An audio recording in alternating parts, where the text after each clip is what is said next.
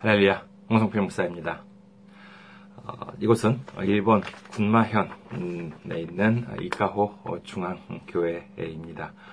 그리고 어, 홈페이지, 교회 홈페이지는요, www.ikahochurch.com입니다.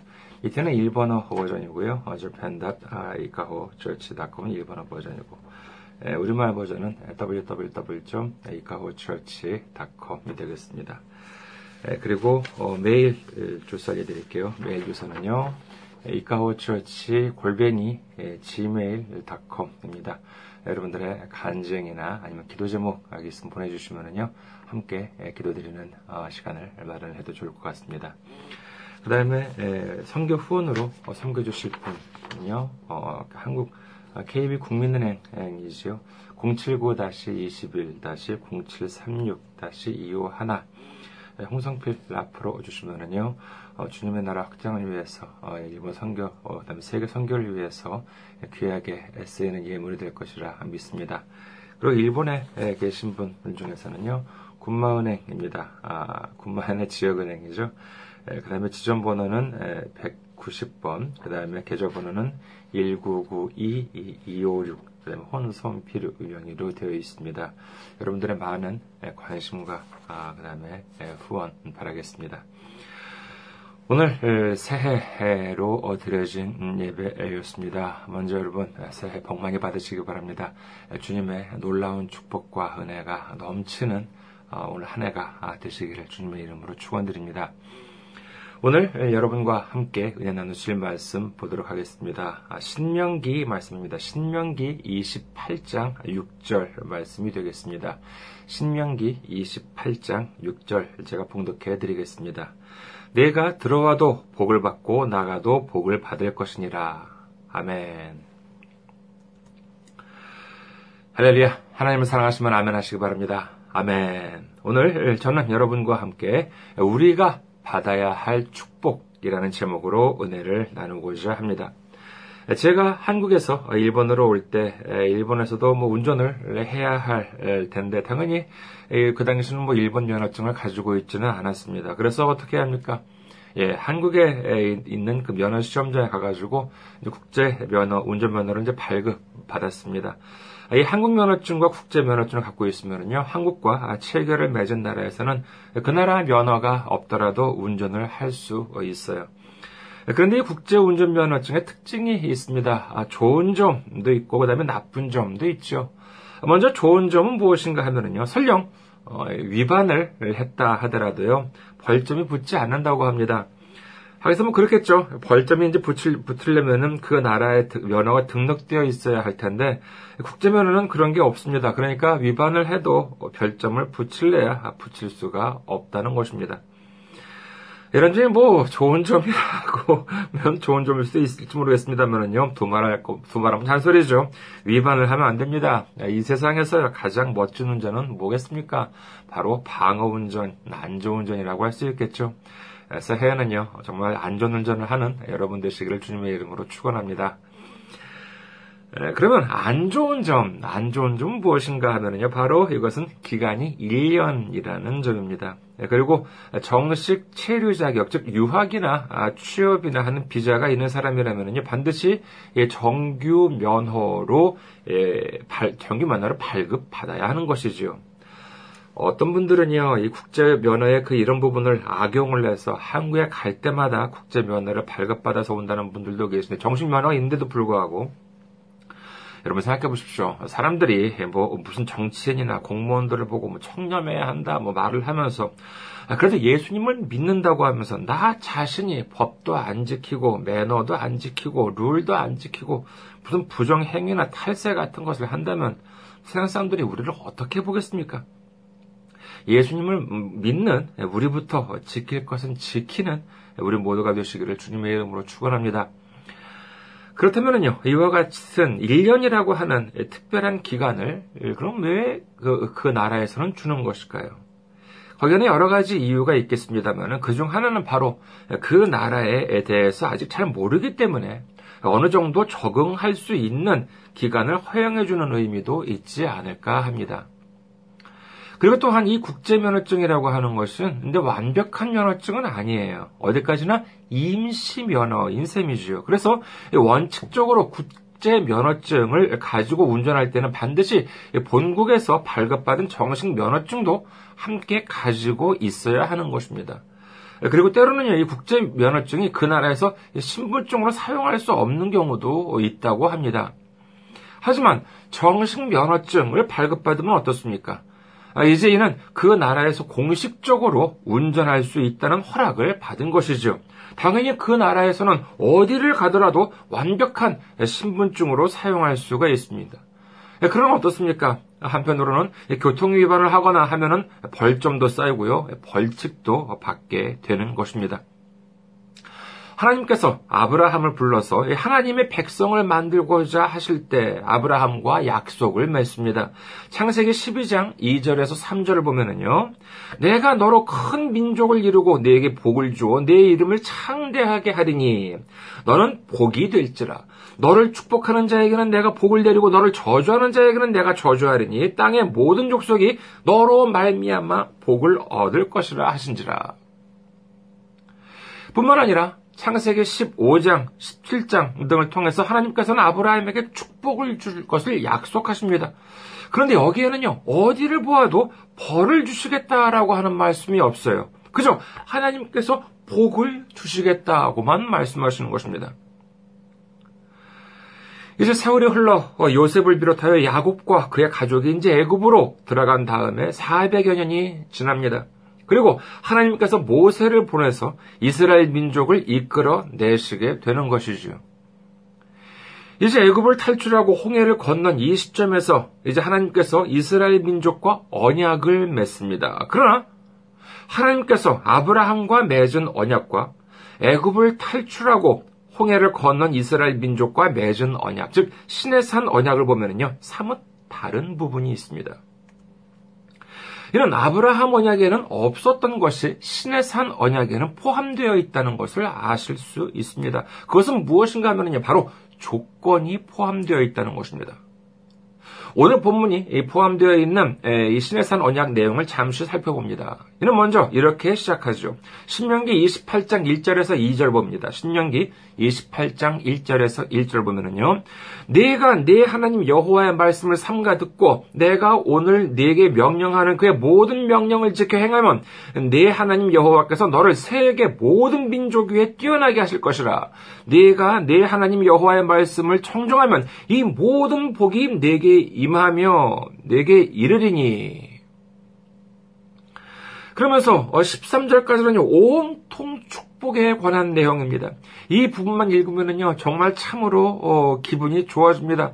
그리고 이 축복들을 한 구절로 요약, 요약하면은요 바로 오늘 본문 신명기 28장 6절 말씀이라고 할 수 있겠습니다. 신명기 28장 6절 네가 들어와도 복을 받고 나가도 복을 받을 것이니라. 아멘.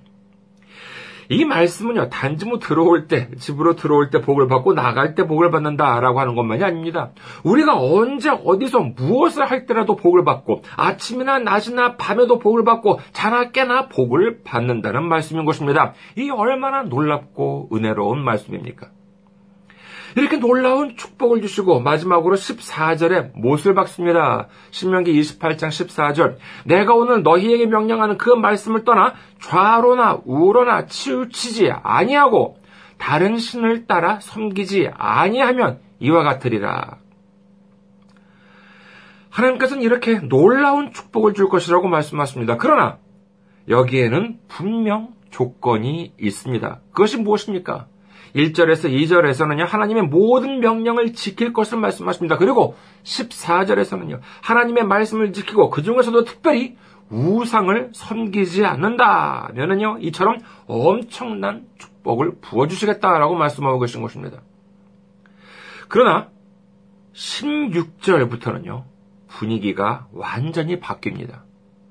지금까지는 복을 주신다는 말이 계속 이어졌습니다만은요, 이제 무서운 말이 등장합니다. 그것이 무엇입니까? 바로 저주받는다라고 하는 말씀인 것입니다. 16절부터 장장 68절까지 보면요, 온통 하나님께서 내리시는 저주와 징벌 내용으로 가득 차 있습니다. 역시 그 내용을 한마디로 정리한 구절이 어디냐? 바로 19절이라고 할 수 있겠습니다. 신명기 28장 19절.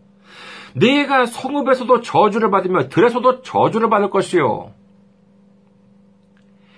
이 말씀은요, 앞서 살펴본 말씀인 신명기 28장 6절과는 완전히 반대되는 그와 같은 말씀입니다. 이게 무슨 말씀입니까? 우리가 언제 어디서 무엇을 할 때라도 저주를 받고 아침이나 낮이나 밤에도 저주를 받고 자나 깨나 저주를 받는다는 말씀인 것입니다. 이 얼마나 생각만 해도 끔찍한 말씀입니까? 그렇다면 하나님께서 왜 이렇게 무서운 말씀을 하신 것입니까? 그것은 하나님께서 축복을 주시기 위한 조건을 다신 것처럼 저주에도 조건이 있습니다. 그것이 바로 신명기 28장 15절 말씀인 것입니다. 네, 아, 신명기 28장 15절을 보겠습니다. 네가 만일 네 하나님 여호와의 말씀을 순종하지 아니하여 내가 오늘 네게 명령하는 그의 모든 명령과 규례를 지켜 행하지 아니하면 이 모든 저주가 네게 임하며 네게 이를 것이니 지금까지는요, 어긴다 하더라도 적응 기간, 그래, 뭐 조금 위반을 하더라도 벌칙을 주지는 않을게. 그런데 이제부터는 달라. 이제 너희는 말하자면 임시 면허가 아니야. 정식 면허야. 그러니까 이제부터는 정신 똑바로 차려야 해. 이렇게 말씀하고 계신 것입니다. 그렇다면 이게 좋은 거예요. 안 좋은 거예요. 지금까지는 벌칙이 있었, 없었지만은 이제부터는 벌칙이 있다. 이 점만 본다면 안 좋을 수도 있겠지요. 하지만 조금 말을 바꿔볼까요? 지금까지 당신은 계약직이었어. 계약직일 때는요, 회사에서 이루어지는 회의나 행사에 뭐 반드시 꼭 참여해야 되는 것은 아닙니다. 그냥 자기한테 맡겨진 일만 하면 돼요. 그러나 이제부터 당신은 정규직이야. 정규직이 되면 회사에서 있는 모든 회의에 참석해야 하고 회사 행사에도 반드시 참석해야 돼. 그러면 여러분께서는 어떻게 말씀하시겠습니까? 아이고, 그 정규직 뭐, 무척 되면 그 귀찮네요. 아 나는 그냥 계약직이 좋아요. 그러시겠습니까? 여러분께서 잘 알고 계시겠지만은요, 그래도 확인 삼아 아, 말씀을 드린다면은요, 계약직은 정규직 사원과 똑같은 일을 하면서도 월급이 적습니다. 정규직은요, 근데 신입사원부터 시작했다 하더라도요, 대리, 과장, 타장, 부장, 이렇게 승진이 됩니다만은, 계약직은 승진도 없고, 월급도 늘지 않습니다. 정규직은요, 회사에 있어서 큰 잘못을 저지르지 않는 이상 해고시킬 수가 없습니다만은, 이 계약직은 계약이 만료되고 재계약이 이루어지지 않는다면요, 수고하셨습니다. 이걸로 끝나고 맙니다. 어느 쪽에 좋겠습니까? 이런 말할 것도 없이 정규직이 훨씬 좋은 것입니다. 신의 산 언약을 맺을 당시 이스라엘 민족은 어디를 거쳐왔습니까? 그렇죠. 바로 홍해를 거쳐갔습니다. 어떤 신학자 분들 중에서는요, 이를 영적인 세례라고 말씀하시는 분들이 계십니다. 참으로 이 절묘한 비유라고 하지 않을 수가 없습니다. 우리가 교회에 다니기 시작하고 아직 세례도 받지 않은 이 새신자였을 때는 어떻습니까? 아이고 와주는 것만으로도 얼마나 감사합니까? 새신자는 본래 뭐 의무도 없고 책임도 없습니다. 그냥 거기에 있어주는 것, 와주는 것만으로도 감사한 것이지요. 하지만 이제 세례를 받고 정식 교인이 됩니다. 그러면 어떻게 됩니까? 의무도 발생합니다. 책임도 생깁니다.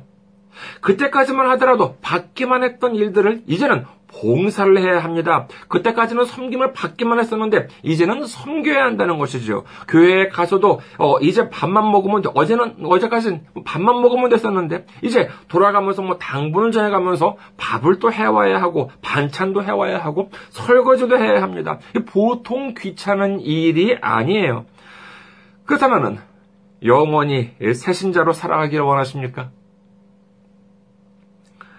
아이가 태어나면은요, 맨 처음에는 무엇을 해야 돼요? 이 아기가 해야 될 일이 무엇입니까?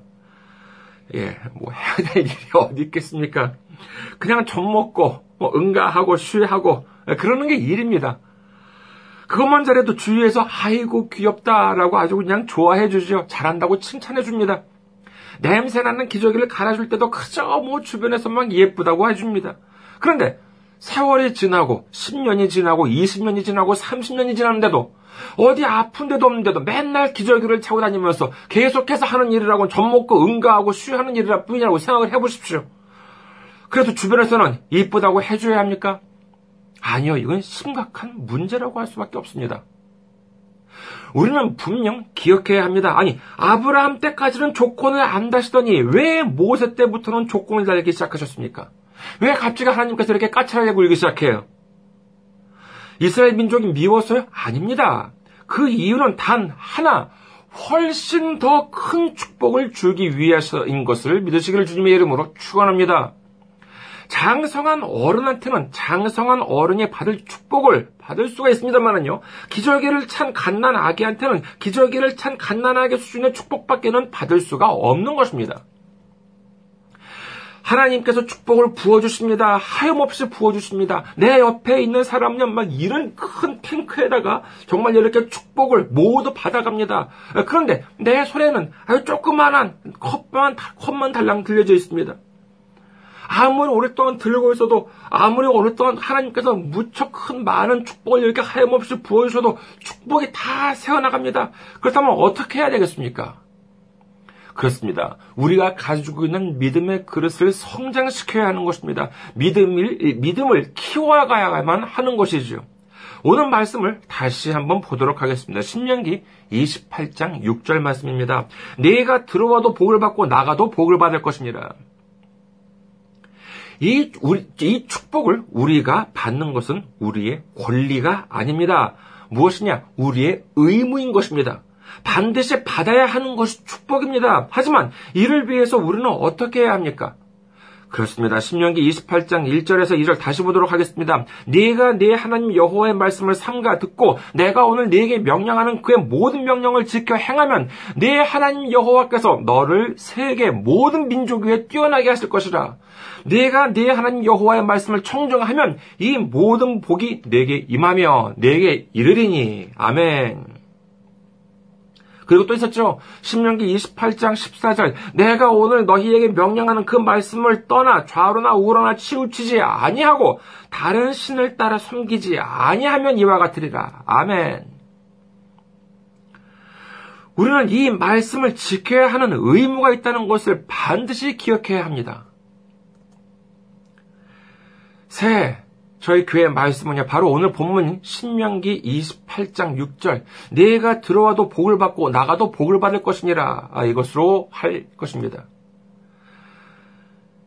우리 한번 다 같이 읽어보도록 할까요? 뭐 짧으니까는 외우실 수도 있을 것입니다. 자, 내가 들어와도 복을 받고 나가도 복을 받을 것이니라. 같이 한번 하나씩 따라해 볼까요? 내가 들어와도 복을 받고 나가도 복을 받을 것이니라. 다시 한번요. 네가 들어와도 복을 받고 나가도 복을 받을 것이니라. 아멘. 이는요, 예수를 믿으면 무조건 복을 받는다는 것이 아닙니다. 우리는 이 복을 받기 위해서 좌로나 우로나 치우치지 않고 하나님 말씀에 순종하는 삶을 살겠다는 우리의 선언, 우리의 다짐, 우리의 결심이 되어야 하는 줄을 믿으시기를 주님의 이름으로 축원합니다. 이제 새해입니다. 이는 우연히 받은 것이 아닙니다. 하나님께서 우리에게 2018년을 허락해 주셨기 때문에 우리가 받을 수 있었던 것입니다. 이제 우리에게 새해를 허락해 주신 주님께 감사하고 주님의 말씀에 순종함으로 말미암아 들어와도 복을 받고 나가도 복을 받는 우리 모두가 되시기를 주님의 이름으로 축원합니다. 감사합니다. 한 주 동안 승리하시고 다음 주에 뵙도록 하겠습니다.